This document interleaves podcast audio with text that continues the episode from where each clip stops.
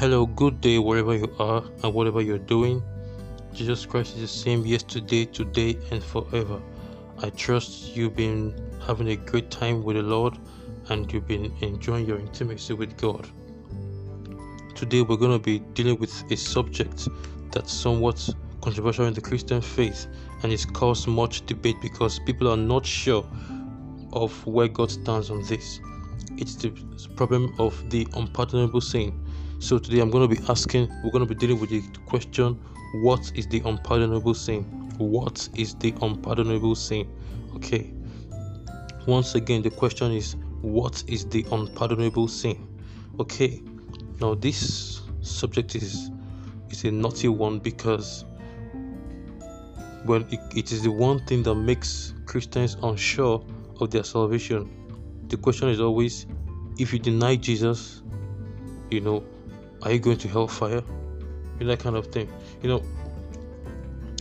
One of the things people always talk about is that those who deny Jesus, they're going to hell and this and that. You know what? That's not true.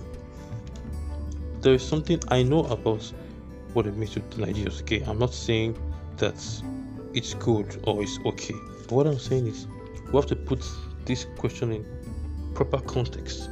See, before Jesus was crucified, Peter denied him while he was arrested.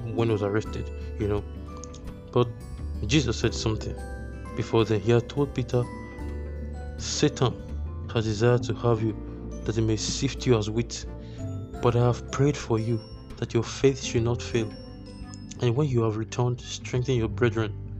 Are you aware that after Jesus rose from the dead, he had private audience with Peter twice? There was a time when the woman went and told the disciples, he said that our Lord has risen and he has appeared to Peter. So Peter had private audience with Jesus once before Jesus appeared to all disciples. Then later on, at the Sea of Galilee, when Jesus Christ went to meet them while they were fishing after his resurrection, he had another private audience with Peter, and there and then he handed the church over to Peter. He made Peter head over the other disciples. It's instructive for us to understand that the same person who denied Jesus Christ was the one Jesus handed over the church to. What do you think Jesus will be doing for you today? See, those who deny Christ, he knows what they face. Nobody just wakes up in the morning and says, I want to deny Jesus. No, people face trauma after trauma that force them to come to a place where they just give up. And you know what? When you give up, God holds you. Look at Elijah. In the day of his strength, when he was a powerful man of God, he was fed by ravens and drank water by the brook. He was fed by the widow of Zarephath. But when he was in his time of weakness, when he had given up and said, God, I want to die, he had become suicidal. Guess what? An angel fed him. And some Jewish traditions believe that angel was God himself. It was the pre-incarnate appearance of Jesus. So when you're in your lowest moments, those times when you feel I've denied Jesus, I've messed up, well, what do you think happens? Jesus comes to you himself and says, peace be unto you. So when you read 2 Timothy chapter 2, verse 12, where it says, if we deny him, he also denies us. Also remember that verse 13 says, if we are faithless, he remains faithful. He cannot deny himself. You see, you are one with Christ. You are in Christ. That's what 2 Corinthians 5:17 says. And because you are in Christ, if he can't deny himself, then he can't deny you. So the only way Jesus can deny you, okay, the only way we can deny him here is to refuse to acknowledge his lordship. Like, when we don't give our life to Christ. But if you are giving your life to Christ, then you're not going to the place of denying Jesus. Because see, if you don't accept him, then he doesn't accept you. But if you're already giving your life to Christ, then he cannot longer deny you. And he is faithful to himself, and that means he's faithful to you because you are part of him. Okay, now that we have struck that out, let's face the issue. What is the unpardonable sin? Now, first of all, we're going to be reading from the book of Matthew. Okay, Matthew chapter 22. Matthew chapter 12. I need us to understand the context of this discussion. Okay.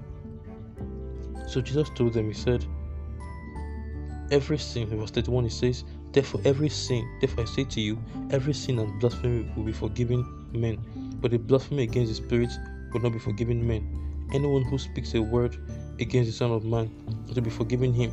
But whoever speaks against the Holy Spirit, it will not be forgiven him, either in this age or in the age to come. That's Matthew chapter 12, verses 31 to 32. If you check Mark chapter 3 and Luke chapter 12, you'll see the same thoughts, you'll see the same thoughts being considered in identical words. So, first of all, let's make this point. The first point I'll make is Jesus made that statement because the Pharisees and Sadducees attributed the work of the Holy Spirit to demons. They saw him casting out demons, and they said he was casting out demons by Beelzebub. That's Lord of the Flies, the ruler of demons. So Beelzebub is the ruler of the darkness of this world, and the Pharisees and Sadducees were saying that Jesus Christ was being ruled by Beelzebub. I mean, you see, all they aimed at was rejecting the person of Jesus flat out and bringing him into public disrepute and ridicule. The work of the Holy Spirit is to exalt Jesus. You find that in John chapter 14, John chapter 16, verse 14, and John 15, 26, where he said the Holy Spirit will glorify him. He said the Holy Spirit will take of what is his and declare it to us. He said the Holy Spirit will testify of him. You know, in Revelation chapter 19, verse 10, the Bible says that the testimony of Jesus is the spirit of prophecy.